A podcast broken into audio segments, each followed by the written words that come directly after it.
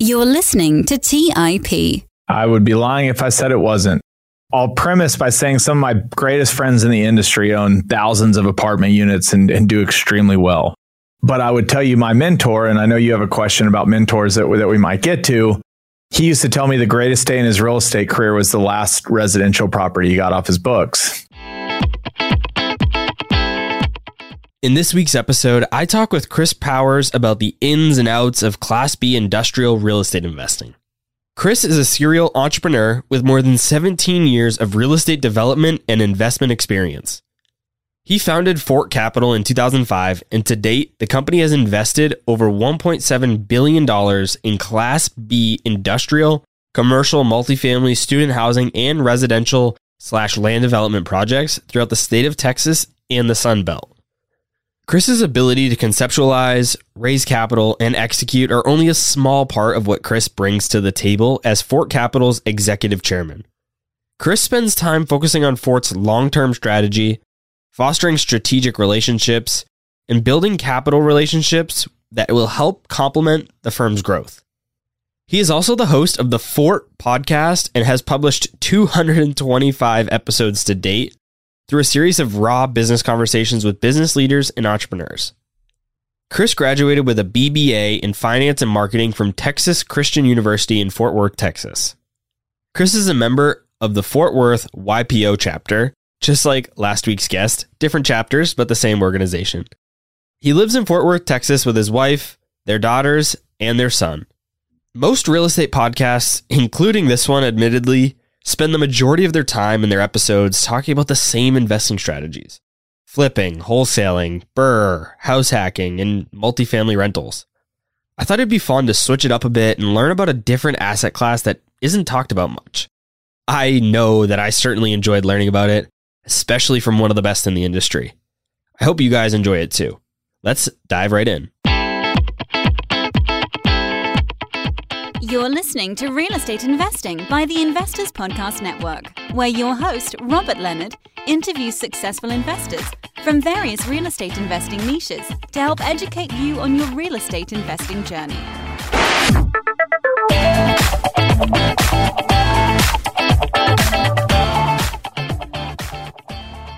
Hey everyone, welcome back to the Real Estate 101 podcast. As always, I am your host, Robert Leonard, and with me today, I am excited to have Chris Powers joining me. Chris, welcome to the show.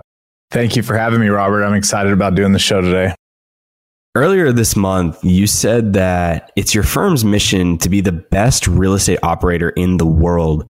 But what exactly does that look like?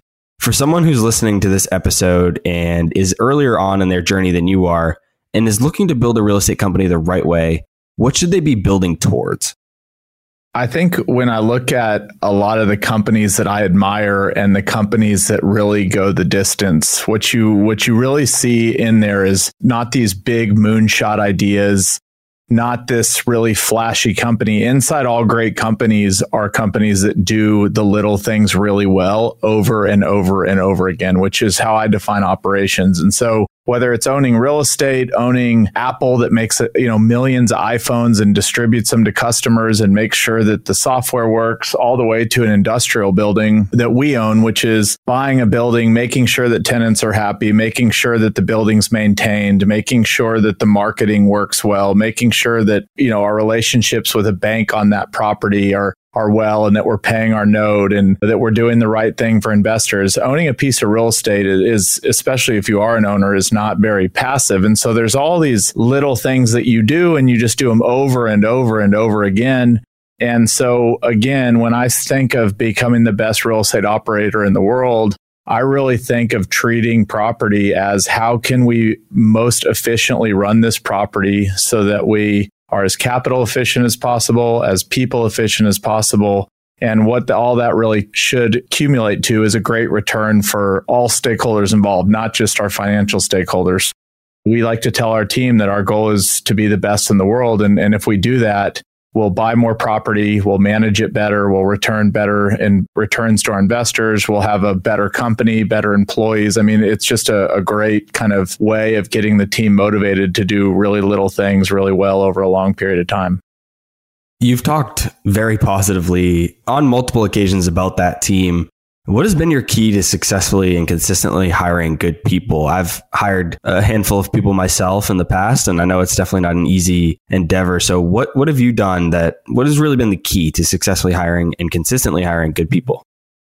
I think it's something that I had to learn along the way. I don't think it was immediately apparent, but um, all businesses are, are really they're people doing things. And the byproduct of what those people end up doing is kind of what you get as a customer as an investor, or it's what the world sees. And so what you really realize if you've hired enough people is you know what happens when you've hired the wrong person. It hurts culture. You're not as productive. You don't want to go to work and see that person. That person brings everybody down. But then you also, on the flip side, you know what happens when you've hired the right person. Everybody wants to work with them. They do great work. They motivate people. They're a self motivated person. When you really think about it, is like all businesses is really people doing things. And my job is to make sure that we have the best team on the field possible and the right culture to do what we want to get done. And so everything else comes second. So if you really think about business as a people first thing, and then how do you, you know, if you can build the right team, finance and accounting should work right, operations should work right, acquisitions should work right. But it starts with getting the people right. I think in a lot of ways, it's just how you frame the situation. We really put a lot of emphasis on the people that we're working with, and, you know, lastly, these are people that often you're working with day in and day out for sometimes years. You see these people and work with these people more than you see your family and friends. Jason and I, my partner, we like to say, like, we might as well do it with the people that we would love to be with every day. And so I'd end that by saying it's easier said than done. It's a huge challenge. But I think the biggest part is the right mindset of like, we understand this is our greatest challenge, but it's also our greatest reward. And we're going to treat it that way. It's difficult because it's one of the hardest things to kind of quantify. But for me, and I think there's some other people that have done a lot of hiring. Andrew Gazdecki from MicroAcquire, I believe he talks about this pretty extensively. But a big factor in his hiring is just does he want to work with these people, like you said. And for me, that's a really big thing. Is when I meet with them, is I'm pretty kind of laid back. I don't have these like more formal interview questions. It's more like just having a general conversation. And do I enjoy talking to them? Do I enjoy hanging out with them? And and our founder here at TIP, he's he thinks about it as like, would I love to like, go to a football game with them? You know, would I want to want to do that? And that's a good key kind of gauge as to whether somebody would be a good hire. Yeah, and I would add to that. I mean, and my partner says this all the time, and he tells our team this is always be hiring. And that doesn't necessarily mean like we have a job description up and a role open. But as you go about your day and you're working with people or you know somebody and you think this is somebody I would love to work with one day, like build that relationship with them over time so that when it comes time to actually hire, there's rapport there. And the last thing I would say is I did a podcast episode the other day with Steve Robinson, who is the chief marketing officer at Chick fil A, and he just blew me away. Chick fil A's founder is a famous gentleman, and he used to say, like, he hires people on the merit that he is going to work with these people the rest of his life. And so he takes a lot of time up front because once you're in, he's hoping to work with you forever. Now, I know that as a small business, especially something growing quickly, sometimes you don't have months, if not years, to wait to hire someone. But I thought it was a really great framework that Chick fil A treats their hiring processes. Could I work with this person the rest of my life? And that is a really high bar to set. But if you look at Chick fil A's culture and the people they built, I mean, it's one of the most, it's almost a miracle what they've created.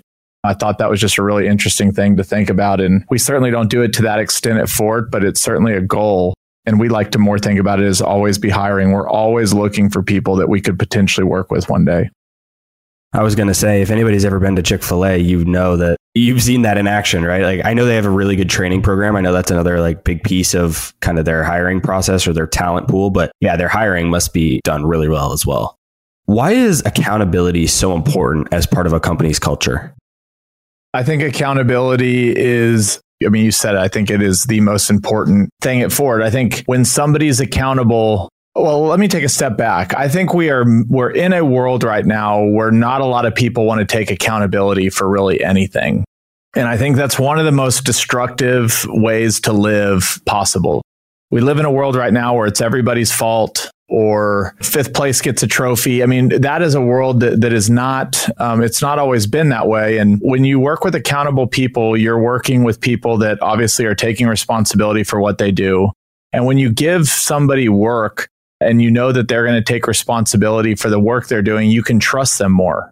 When you give somebody work and if they succeed, they take credit. If they don't succeed, it's somebody else's fault. What you build over time is this untrustworthy culture and you're afraid to delegate things to people. You're afraid to trust them with work. And it's really hard to build a great company when nobody really trusts each other. So there's more to trusting someone than just accountability. But I can tell you the greatest people that I work with take accountability for their work. They take accountability for the way they treat people. They take accountability for, you know, the ideas that they have. They take accountability for their mistakes. And again, that, that inherently bakes in a large trust factor. That's somebody that I would want to work with more. And I think people on the team gravitate to people that are accountable.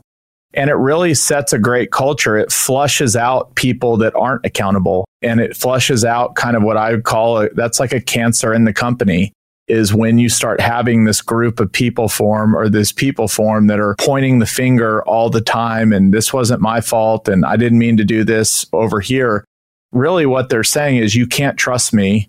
And they don't realize that, but you can't trust me. Give the work elsewhere. And so eventually work finds its way to the most accountable person.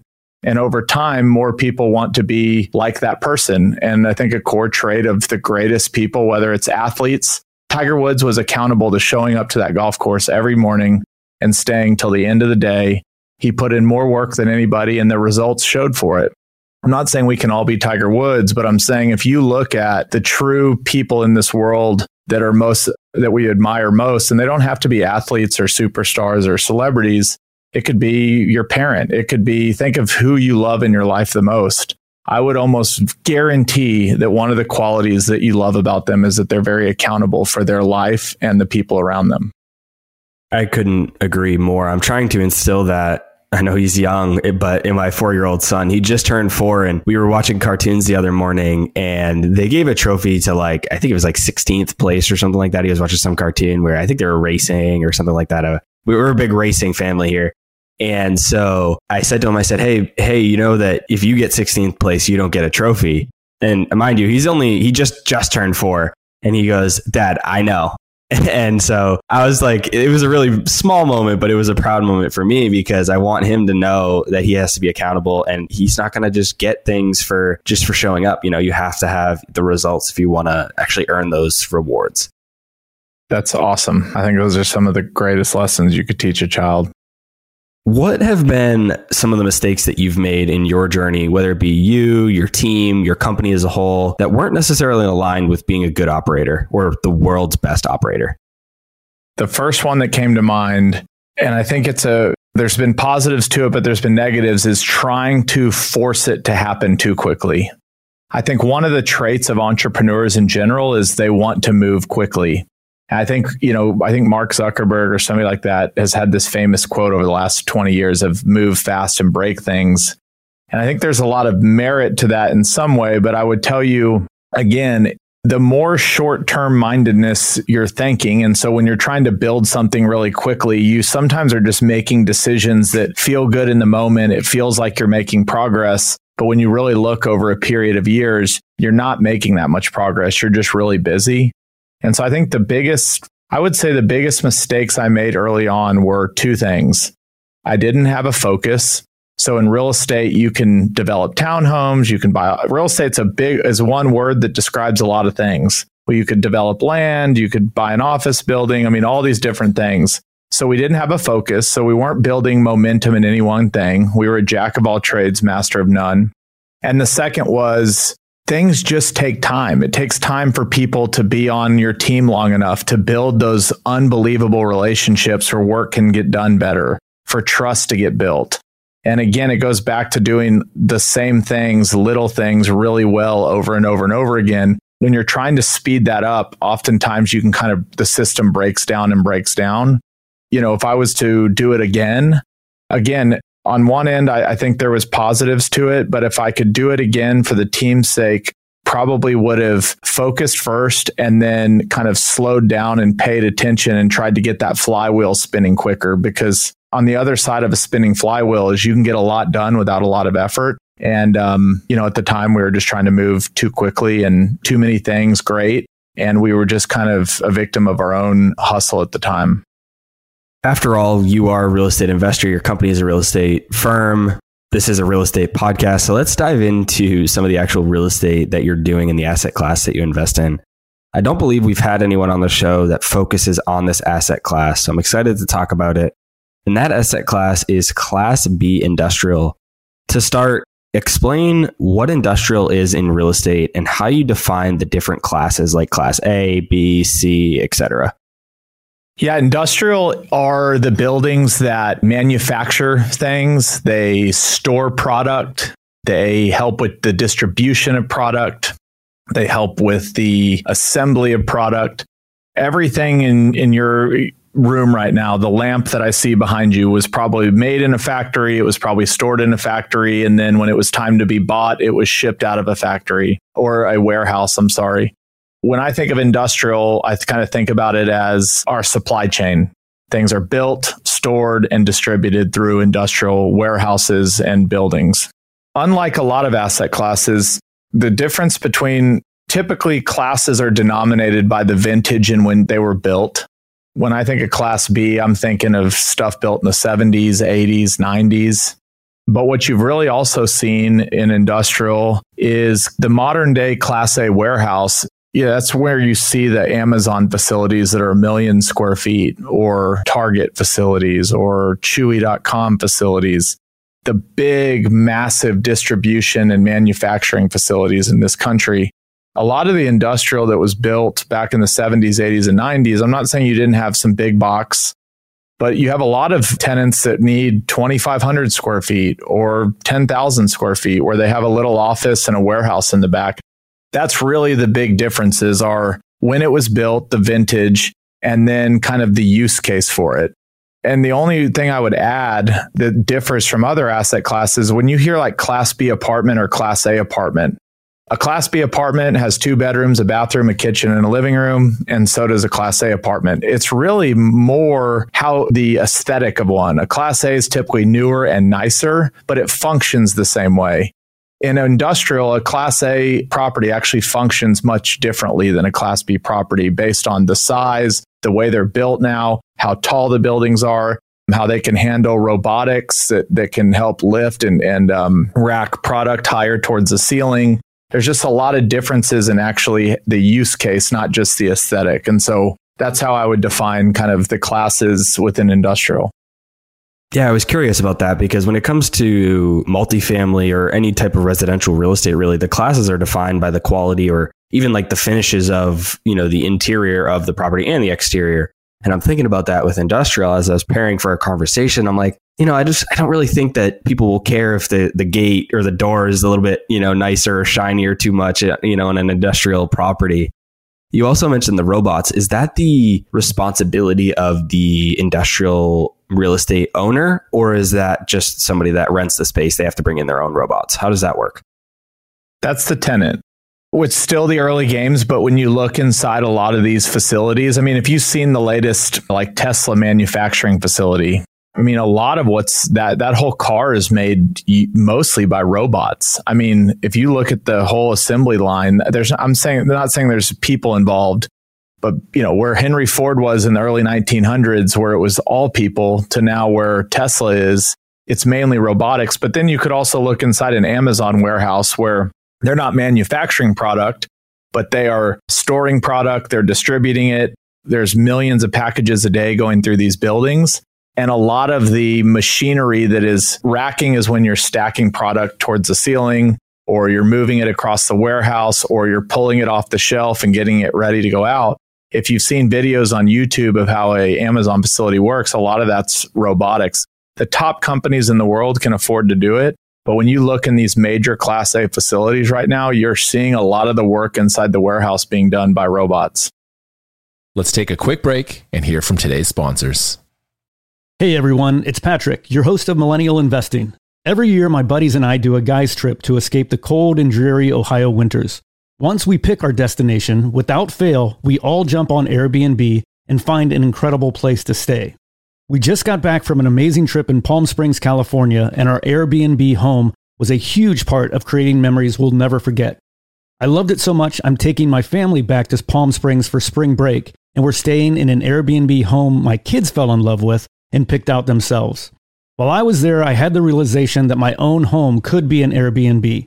It's an excellent way to earn some extra cash, whether you're saving up for your next vacation, paying off some bills, or investing. Your home might be worth more than you think. Find out how much at airbnb.com slash host. That's airbnb.com slash host. Buy low, sell high. It's easy to say, hard to do. For example, high interest rates are crushing the real estate market right now. Demand is dropping and prices are falling, even for many of the best assets. It's no wonder the Fundrise flagship fund plans to go on a buying spree, expanding its billion dollar real estate portfolio over the next few months.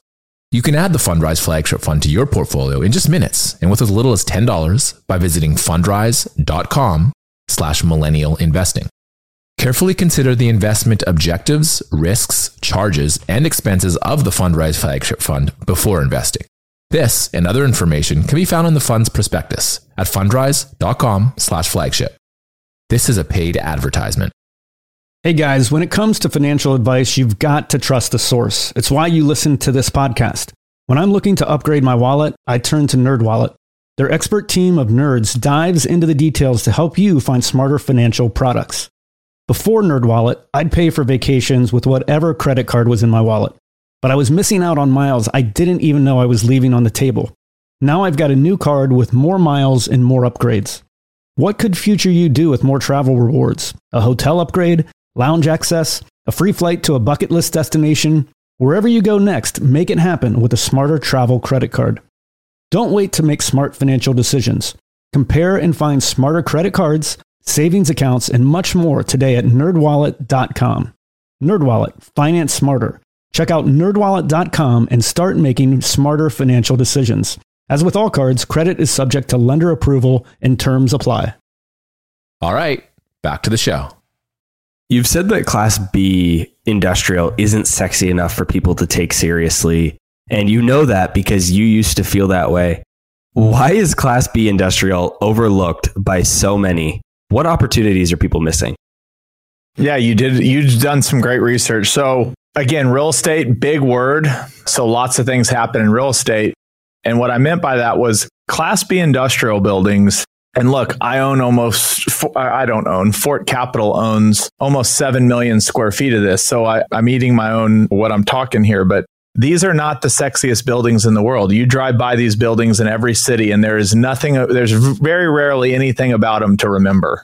Sometimes they're metal buildings, they're old concrete tilt wall buildings. There's just nothing sexy about them. And so on that merit alone, there's just a lot of people that don't want to participate. You know, on the flip side, you you think of beautiful condo towers in Miami or beautiful office buildings in New York City or the prettiest retail in Highland Park Village. And I'm not also saying that people are in it just for the aesthetics because all those properties they have to make money on and it's a for profit venture. But when I first started my career, I was more interested in the really nice real estate that was in magazines and that people wanted to take pictures in front of. And there's nothing wrong with that. But I think naturally people gravitate towards things that are more aesthetically pleasing. And so, just by way of kind of the rough and tough nature of Class B industrial, I just don't think there's a lot of people that are interested in it. You're not going to go and take an Instagram photo in front of a Class B industrial building. And so that was maybe a little tongue in cheek, but I fell into that category early on. Before I really learned the nuts and bolts of real estate, I had no desire to want to own those buildings because they weren't something you could kind of show off around town. And what I learned was they fit the, a huge need in society, which we'll get into. And now I think they're the sexiest buildings ever, but not because of how they look, but because of how they perform. Yeah, give us the case for Class B industrial.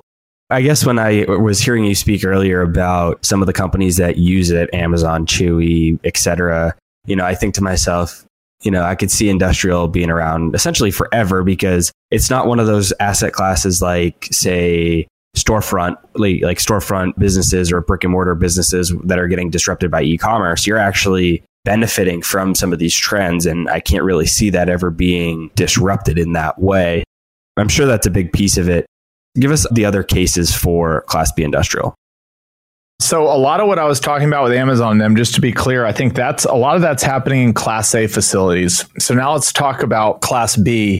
When you think if we just take the recent COVID event and you think what did the world really need to function? It needed rooftops and it needed industrial buildings. It didn't really need office buildings. It didn't need hotels. It didn't, it needed some retail like, you know, Walgreens and CVS's and things to, to pull up to, but it, you didn't need restaurants. If I'm talking about purely basic survival in America, you kind of needed those two things, something to live under and something to kind of build and get you products to survive. And that was through a pandemic. So if you think about just that on that merits alone, industrial has a great place in the world. Class B industrial, because of when it was built, is usually these buildings are, I say they're infill in nature. And for listeners, infill means they're inside the city and often really near really active parts of cities. And if you go into a lot of the cities where there's been big revitalizations, anybody listening to this that's been to Uptown Dallas or the Design District in Dallas or Wynwood in Miami, those were all old industrial parks. And the reason why they're the palette now for all this redevelopment is industrial tends to be on large pieces of land. They're flat. They're in great areas. They need to be next to highway systems, train systems, ports. I mean, they're in areas of commerce. And so they're really well located. The case for Class B industrial is you can't rebuild it and I'm talking about in the main major markets where we're buying. So we buy Class B industrial and Class A markets, is what I tell people. And so if you go to these major cities, you're never going to see a 20, 30, 40, 50 acre piece of land in the middle of the city that is zoned for industrial. That is going to be what somebody builds there. If that piece of land still exists, it's typically going to be, you know, multifamily, hotels, townhomes. It's going to be a, a mixed use deal you actually have a not a, an increasing supply class. We estimate you have a, decre- a decreasing supply of one to two percent a year in Texas, but really that's probably national because these buildings they're typically one story. They're in good locations, can get converted to creative office, kind of a hybrid retail, entertainment showroom, or they just get torn down altogether and, and redeveloped. And so you can't rebuild it. The only way you could rebuild similar property is to go on the outskirts of town and find a, which is easier to do in a market like Texas, but not so easy to do in a market like New York City and rebuild. But, but a lot of the tenants that reside in these buildings, you know, you think of a 10,000 square foot tenant, their whole customer base is probably within a mile, two, three miles of that location. So to just go move to a, a, new, brand new built location 20 miles outside of town, that doesn't work. The other part is most of these tenants are not, we're going back to the sexiness of a building. They need it for the functional use of their business. If you think of an office, COVID happens, everybody work from home for a little bit. But in an industrial building, you can't tell the people in a warehouse, hey, everybody take some product home with you, store it in your garage, and like we're just going to do business from our houses. Even it has to happen in the warehouse. The warehouse facilitates business when you think about that there is no work from home, you think about there is no like, hey, we need, I joke that the CEO of a business like this doesn't need a platinum toilet like they would in an office building. They're showing up to do business. So they're very sticky tenants. Unlike other asset classes where if you live in a class B apartment and you get a raise or you make more money, maybe you move to a class A apartment or you buy a house, you kind of leave the asset class altogether. In class B industrial, if your business does better, you don't move into a class A industrial building. That would only be if you needed a new function to your business. So what you actually have is the more successful you are, you kind of grow within the asset class. The other thing I really like about it, and there's several, the capex and the TI requirements are very predictable. So if you talk to retail owners right now or office owners or even hotel owners, the demands of the tenants have gone up a ton the lobby has to look a certain way. The tenant finish outs, it's no longer a bunch of cubicles and offices and a, you know, a small kitchen with a coffee pot. Some of these offices are just unbelievably built out or these retail experiences are unbelievable. I mean, think about what a restaurant looked like in the 70s compared to what it looks like today. It's night and day. But if you go look at a Class B industrial space, what it looked like in the 70s and what it looks like today, it's pretty much the same thing. There has not been a whole lot that's changed. It's very easy to go, hey, you know, when a new tenant comes in, this is probably what going to be what they require. Our capex we know is pretty easy to predict. It's like we need a good roof. All industrial tenants need an amazing roof. needs HVAC systems. It needs a good foundation. So it's very easy to predict the capital outlays within the, the asset class. Those are kind of some high level deals or high level reasons we like it. And the last thing I would say is the tenant base. So we've talked about e commerce, but I want people to think about if you're living in a growing city right now, look out your window right now. There's buildings being built, there's buildings being cleaned, there are there's product coming in if you're in an office, you're getting new supplies weekly at your office. If you look at the grass outside, that grass is being mowed. It's probably being fertilized. There's equipment being made to facilitate landscaping. All these things, what I'm describing, are the core businesses that help our cities run and grow and maintain. And a lot of those tenants reside in Class B industrial buildings. And so if you're living in a growing city, you have a depleting supply class you have a demand going up. You have industrial buildings that are in the center of town that are facilitating the city's needs. I've recently come up with this quote, but I said, like, America runs through Class B industrial. Real America, the small business, the nitty gritty America is in these buildings, and it is and it is the companies in here that are helping us live as cities. And so, if I say our city is going to have more requirements in the future or less, I think it's safe to say they're going to have more. There's always new standards, there's always new rules, there's always new regulations, there's always new growth. And if population's coming, that's all you need to know is we're going to need more of these services and therefore there's going to be more demand for these buildings. And the last thing I'll say is they're covered land plays. There is these sit on the largest pieces of land at the best intersections in town. And it might not be a, a development site tomorrow, but again, go to all these cities and look at where's all the big, big development happened in the major cities. Almost always it's in an old industrial park. And so if you hold these things long enough, there's a lot of value in just the land alone. I mean, when it all boils down to it, Americans are consumers, and those businesses that have their products and services running through those Class B industrial, I think it's just there's just going to be more of it, right? People are always buying more things. You can't really there's a lot of things that are going digital, but people just like physical stuff in America. We just like to buy stuff. And that's what a lot of the self storage guys that I talk about, talk to say is they're like, Americans just love stuff and they need place to put their stuff. And you're kind of on, you're on like the beginning side of that. You're providing the, the real estate to initially produce and create that stuff.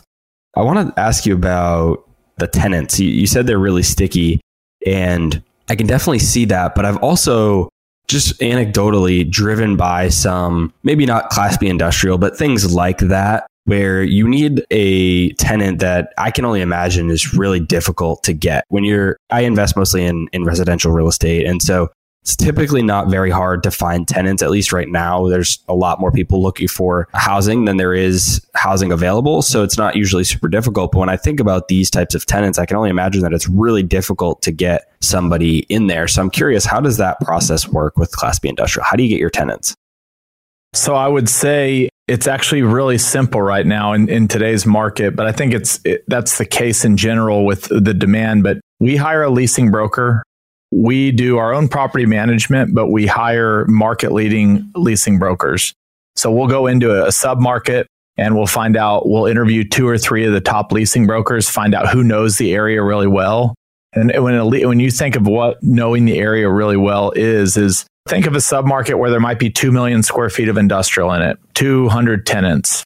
I'm just making this up, but that broker probably knows who all the tenants are, knows how long they've been there, what they paid to lease their space, what their expansion plans are. They know who's out touring in the market. And so they just kind of know where the demand's coming from, how to generate new demand, and really what the top prospects are for that submarket, why somebody would want to be in that submarket. Sometimes you might want to be here rather than there, and um, they all there's always different reasons. Maybe you have to be close to a port or you have to be on a railroad, or you have to be close to this major highway because most of your major customers are along that highway. So there's lots of infrastructure reasons why you might want to be in an area. Or it could be because, you know, if you're in manufacturing, it could purely be because there's incentives for you to go in that area. The city is willing to give you an incentive to go to that area, or your customers are in that area. I mean, lots of different reasons, but a, a good leasing broker will know what the demand drivers are, know what the type of tenants are that would want to be in that area, know who the tenants are currently in that area, and can facilitate a marketplace. And so we've decided that it's better for us to partner with leasing brokers that are experts in those markets. So if you take Houston, Houston might have 30 submarkets within the whole city of Houston. Not every leasing broker is great in all 30 of those submarkets. A lot of them will specialize in four or five of them. And so our job is to sniff out who the best leasing broker would be in that area and hire them and then we focus on property management and managing the property. How long does it usually take to fill a unit? I'm sure it depends on location, type of unit, or type of space that you have. But just generally speaking, are you looking at a couple months, a year? What does that turnover period look like?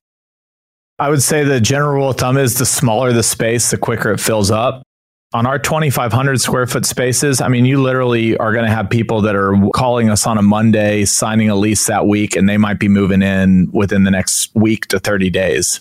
All the way to like an Amazon facility, they might be in the market two years before they need it. It's a long process.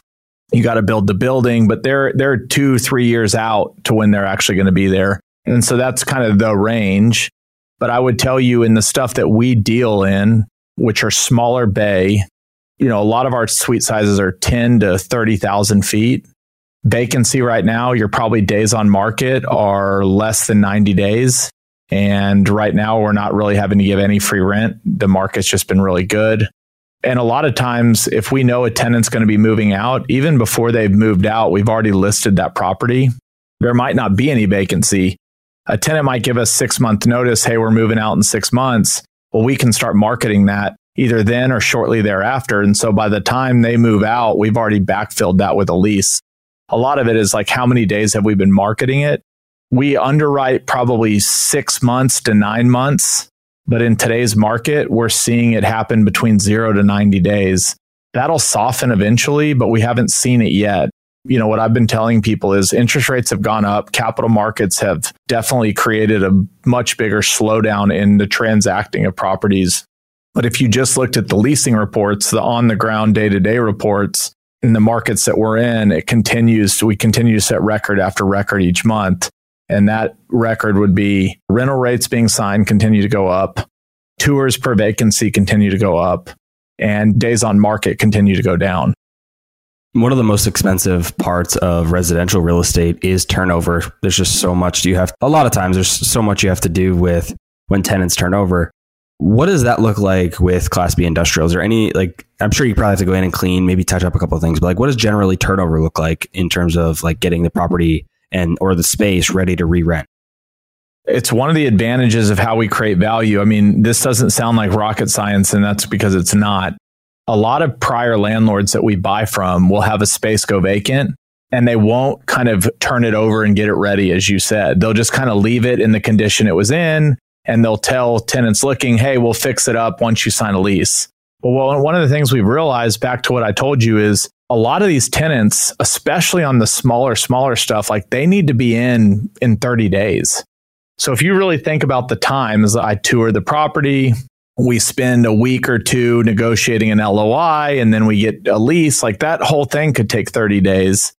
And then for me to sit here and tell you, oh, by the way, then I got to get the whole space ready, which is usually getting the office painted, carpet, lighting, making sure that's good, and then clearing out anything in the warehouse or fixing any broken components in the warehouse, making sure lighting's there and that all major mechanicals are working that could in today's world where construction's backed up and it's hard to find labor and everything else like that's even drawn out. And so a lot of what we're doing is if you're telling me you're going vacant one it's easier to show a space to a new tenant when there's somebody actively in it. If the prior tenant hasn't left yet and we've signed a lease that's easy. What tenants don't like to see is a space that's vacant totally in shambles even as a landlord promising that we'll fix it. It's just not a a great thing. So a lot of what we do when we buy vacancy in a portfolio, we'll go in and immediately start turning them, getting them painted, getting them cleaned out, getting them ready so that the day a tenant says they like it, the thing that's not holding them up is is the space going to be ready? It's more like can we get the lease done and get everything papered up? And so a typical turnover is making sure that the property mechanicals are all working and then doing kind of a light rehab on the mainly the office portion where people will be and then you know making sure this the warehouse is safe and that everything's working in the warehouse Let's take a quick break and hear from today's sponsors. Hey everyone, it's Patrick, your host of Millennial Investing. Every year, my buddies and I do a guy's trip to escape the cold and dreary Ohio winters. Once we pick our destination, without fail, we all jump on Airbnb and find an incredible place to stay. We just got back from an amazing trip in Palm Springs, California, and our Airbnb home was a huge part of creating memories we'll never forget. I loved it so much, I'm taking my family back to Palm Springs for spring break, and we're staying in an Airbnb home my kids fell in love with and picked out themselves. While I was there, I had the realization that my own home could be an Airbnb. It's an excellent way to earn some extra cash, whether you're saving up for your next vacation, paying off some bills, or investing. Your home might be worth more than you think. Find out how much at airbnb.com slash host. That's airbnb.com slash host. Buy low, sell high. It's easy to say, hard to do. For example, high interest rates are crushing the real estate market right now. Demand is dropping and prices are falling, even for many of the best assets. It's no wonder the Fundrise flagship fund plans to go on a buying spree, expanding its billion dollar real estate portfolio over the next few months. You can add the Fundrise flagship fund to your portfolio in just minutes and with as little as $10 by visiting fundrise.com slash millennial investing. Carefully consider the investment objectives, risks, charges, and expenses of the Fundrise flagship fund before investing. This and other information can be found in the fund's prospectus at fundrise.com slash flagship. This is a paid advertisement. Quick math. The less your business spends on operations, on multiple systems, on delivering your product or service, the more margin you have and the more money you keep. But with higher expenses on materials, employees, distribution, and borrowing, everything costs more. So to reduce costs and headaches, smart businesses are graduating to NetSuite by Oracle. NetSuite is the number one cloud financial system bringing accounting, financial management, inventory, HR into one platform and one source of truth. With NetSuite, you reduce IT costs because NetSuite lives in the cloud with no hardware required, accessed from anywhere. You cut the cost of maintaining multiple systems because you've got one unified business management suite. You improve efficiency by bringing all your major business processes into one platform, slashing manual tasks and errors. Over 37,000 companies have already made the move. So do the math. See how you'll profit with NetSuite. Everything seems to be more expensive these days. I've noticed this at my own businesses that I've run. You'd be wise to find proven ways to cut costs and boost performance at the same time. By popular demand, NetSuite has extended its one of a kind flexible financing program for a few more weeks. Head to netsuite.com slash MI. netsuite.com slash MI. That's netsuite.com slash MI. All right, back to the show. What does property management look like for a Class B industrial asset? It's probably the easiest asset class to manage that I could think of. Property management looks like the typical building great relationship with tenant. I think no matter what asset class you're in, it is important to build a great relationship with the tenant. It is collecting rent when the lease calls for it, it's providing maintenance in a timely manner. It is doing annual or semi annual inspections on major mechanicals to make sure HVAC's working, plumbing's working, you know, roof isn't leaking. It is being, you're pretty much on call all the time. So having somebody that can take a call if something's going on at the property. Sometimes you might have a tenant dispute you put lots of industrial tenants in a building. There's sometimes there were one tenant's over parking and, you know, it's making it tough to get through the property. I mean, there's lots of things. So you need to be able to dispute when possible and then doing a lot of the accounting work and providing accounting and reporting to finance so that we can get that out to our investors. What types of maintenance is the property management company or the owner of the asset responsible for? Are the tenants triple net? So are they responsible for some maintenance themselves as well? Yeah, I didn't mention that earlier. A lot of the uh, what we try and do is convert gross leases to triple net leases, and so in those events, the tenant's responsible.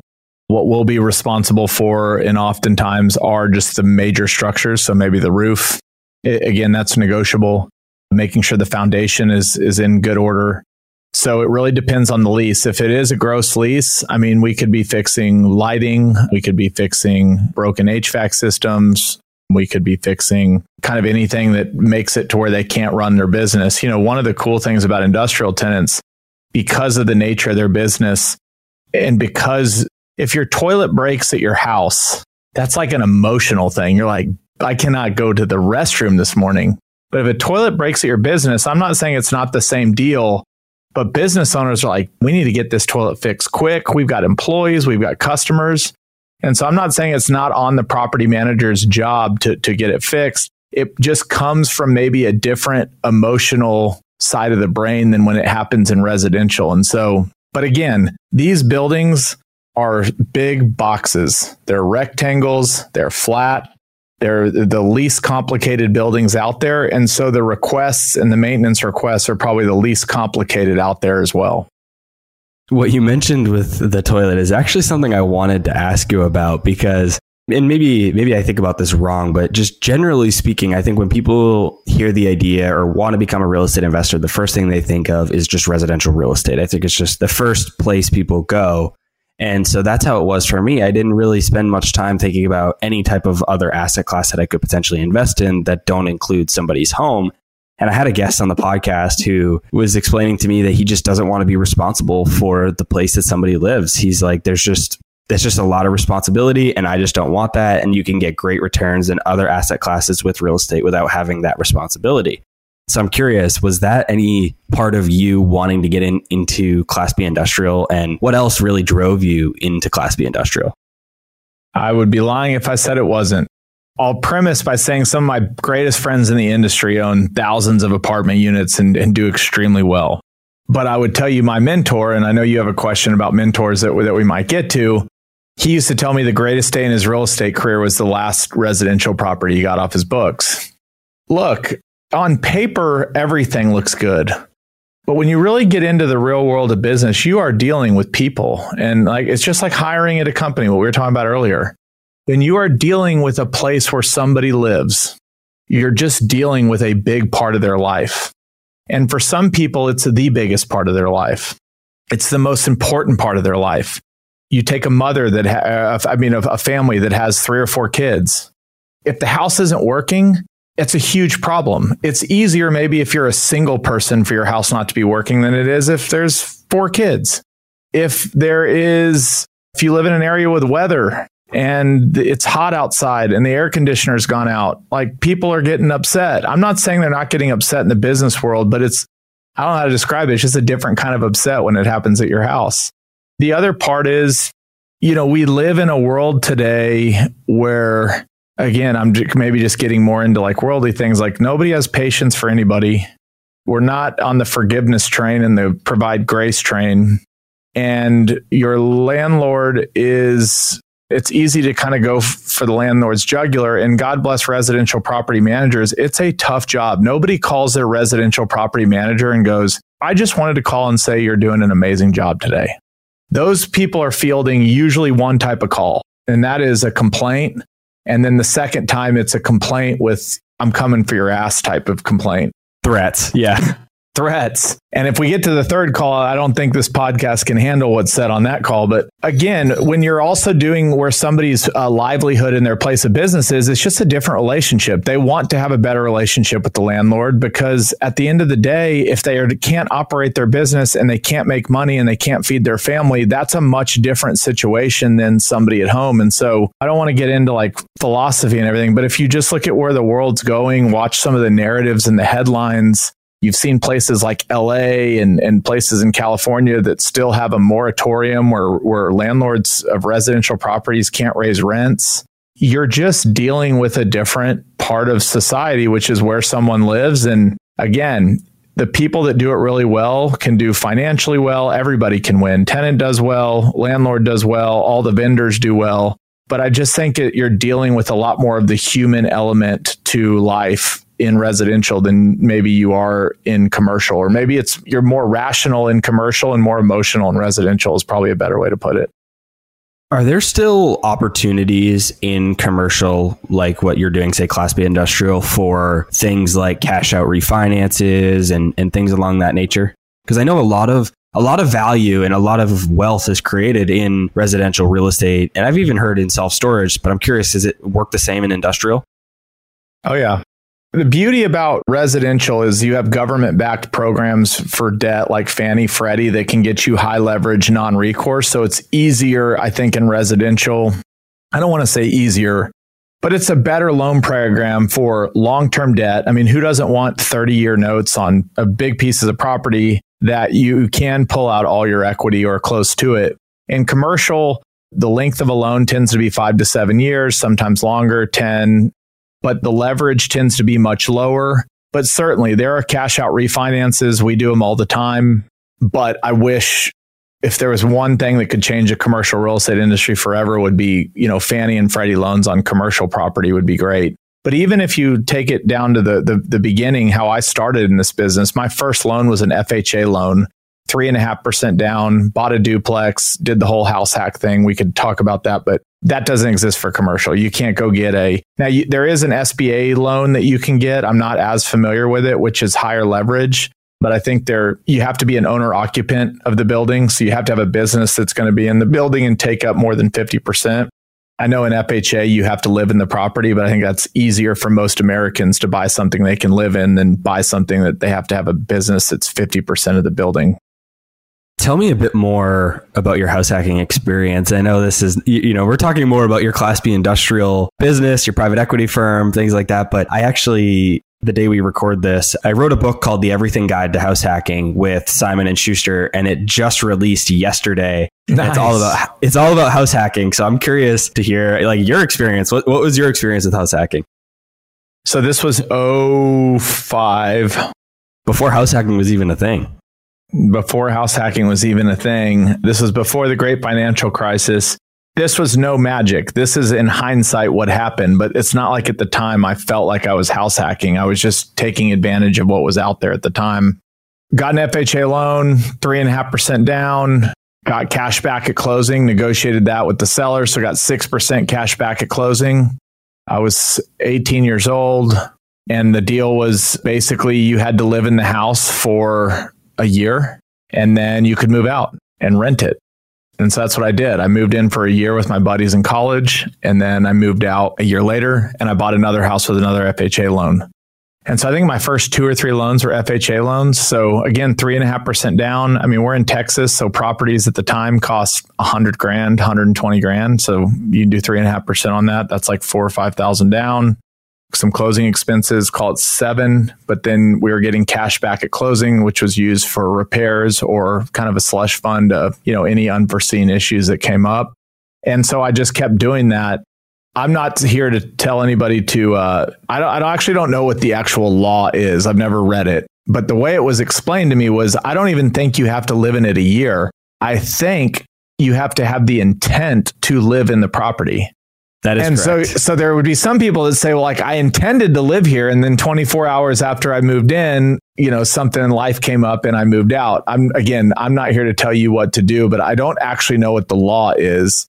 But so I there think, are there are like defined criteria that okay. like specify what those uh, kind of outs can be. So yes, you're 100 percent right that it has to be the intention, and you could technically leave 24 hours later but there's only a, a, short list of things that that could cause. And it could be from like job loss or, or job being forced to move, needing more space, like a child being born, things like that. So there is a small defined list of things that are technically what you would consider uh, the legal ways to get out of that. So that's how I, I technically house hacked. I don't even know if I was really house hacking because I actually did live there a year and that was my intent. But I kept doing that. I used the FHA program as long as I could and then moved on to countrywide loans, which were, those were great too.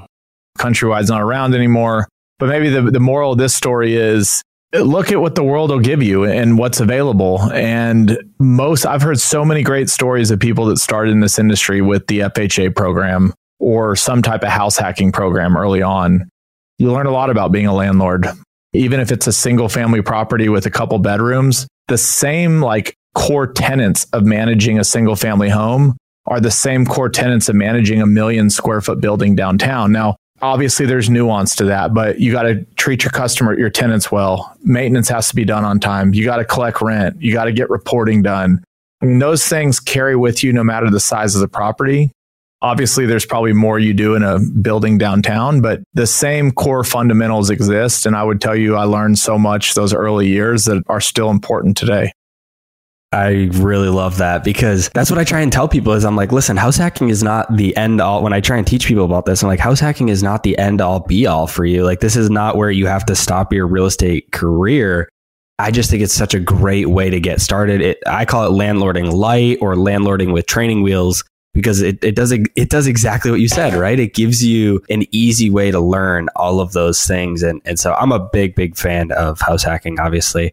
I have a couple other things I want to run through before we we wrap up here. And you mentioned your mentor, and you asked him what he thought about Twitter, and he had a very simple response. And all he said is, "I just I don't have Twitter." And despite that, you're pretty active there. I want to ask why. And then I also want to know what value you've gained from being active on Twitter from a business perspective. It's funny. I probably would have answered this differently years ago. I've actually, I, I, I am active. I've become less active. I would say a few things I've learned. One, in today's world, Elon Musk, I, I don't want to be Elon Musk. I don't want to invent rockets, but I did really notice part of my inspiration to get on Twitter was going, here's this guy that is pretty much the marketing for like five of the biggest companies in the world that don't really have marketing budgets. It's just Elon Musk like doing his thing. But then you've kind of seen that happen a lot of times where the world now is falling in love, it, you know, wants to follow a person or somebody they can relate to, not just a marketing department that's going to put out, you know, marketing stuff. And so when I first started was, hey, there's just not a lot of people in the real estate world kind of taking that approach. And it just so happened that I met, you know, Moses Kagan and a lot of the the folks in, in Retwit, and, and we formed this online community and and participated in it. And a lot of times I'm there to learn and, and to share. I think a big core tenet of, of mine or core principle is I love kind of paying it forward and, and helping in any way I can. That's why I do the podcast. That's why I've tweeted. The other thing I would say though that I've learned is there's a lot of noise in the world, like so much noise in the world. And I think my mentor would just tell you a lot of times maybe you feel like you need to read everything online in order to keep the train going. And I, so I think where I said I would answer it differently is I'm now at a point where it's like I want to use the Twitter to engage with a small group of people that I've become really close with to help my companies in any way that I can, but not necessarily to form all my opinions about the world. Because I think it's becoming more clutter and more, you can get on there and become paralyzed pretty quickly. You can think the world's ending, you can think lots of things. And I think the message that I got from him was like, when you really strip back a lot of if the internet turned off for like a couple weeks and nobody could get on it, we would all survive. In fact, we would probably learn something about ourselves that most of what we read online is not helping us out. It's actually probably stopping us or hurting us or scaring us or fearing us. I think his message was the things in life that are really important or in business or in anything, you don't need to be on the internet to get. And the other part is, especially in what I'm doing, like, I don't think Elon Musk would tell you Tesla's amazing because I read Twitter all day. No, the, the work has to get done. So when you go to the factory floor of a Tesla or you, nobody's on Twitter going, how do we build this car? They're like putting in the work. And so I think there's just a, a, diminishing returns at some point online where you're almost over educating yourself or getting distracted. And the world is not short of shiny objects or distractions. I don't even know if I answered your question, but what I took from his message was don't think for a second that your success comes from like reading that last thing on Twitter. How about books? How does that apply to books? Do you feel the same way about those? Are you are you a reader and what kind of books do you like? It's changed over time. I, I, think if I had to list a couple of my strengths, I would say one of them has always been it's always been really obvious to me to have mentors or go to people who have walked the walk in front of me and just pick their brain. I mean, you can skip like years of problems or you can learn so much quicker. And unfortunately, a lot of people just are nervous to to kind of ask people questions or the dumb question. And so for me, what I like to read are like nonfiction. I'll start there. I probably need to read some more fiction, but nonfiction. And it's about what people have done, how they did it. That's anywhere from the Bible, which is what Jesus did and how he did it, all the way to business leaders, how they did things and why they were successful, biographies, just getting a peek inside somebody's brain, but kind of going in, I think going in with the idea of my goal here isn't to emulate this person, it's to pick and choose, it's to hear them, see what might work in my situation and use that. I think probably the I think this is the typical answer most people give, but I really have done it. I've read so much Warren Buffett, I can't handle it anymore. But if I really had to take all of his books and really break them down into a few core lessons, like it's a pretty simple message, which is think long term, don't make emotional decisions. The whole like buy when everybody's fearful, sell when everybody's greedy, like that. Everybody says that. But when you really think about it, like there's a lot of truth to that. I really just try and find people I admire and read as much as I can about how to get inside their brain. And that's kind of been my philosophy. And sometimes I read all the time and then I'll go months and not pick up a book. I'm not very like, it's not like I read 30 pages a night. I either am devouring books or I'm kind of just chilling out for a little bit. Chris, as we wrap up the show, I want to give you a chance to tell the audience where they can go to connect with you, follow you on Twitter, basically direct them anywhere that you would like them to find you. I'm on Twitter at Fort Worth Chris. You can go to our company's website, www.fortcapitallp.com. Or if you're done listening to this amazing podcast and you still have time for an extra episode, you can check out my podcast, The Fort Podcast with Chris Powers, on all major Spotify, Apple, YouTube, all, all the things. And so that's where you can find me. Awesome. I'll be sure to put links to your Twitter, your podcast, company website, everything in the show notes below for anybody that is interested in heading over there and checking that stuff out. Chris, I know it's a little bit early for you. I really appreciate you taking the time out of your day to meet with me. I really enjoyed the conversation and uh, looking forward to doing it again in the future. Robert, thanks so much, man. This was super professionally done. It was a great conversation. All right, guys. That's all I had for this week's episode of Real Estate Investing. I'll see you again next week. Thank you for listening to TIP. Make sure to subscribe to We Study Billionaires by the Investors Podcast Network. Every Wednesday, we teach you about Bitcoin, and every Saturday, we study billionaires and the financial markets. To access our show notes, transcripts, or courses, go to theinvestorspodcast.com. This show is for entertainment purposes only. Before making any decision, consult a professional. This show is copyrighted by the Investors Podcast Network. Written permission must be granted before syndication or rebroadcasting.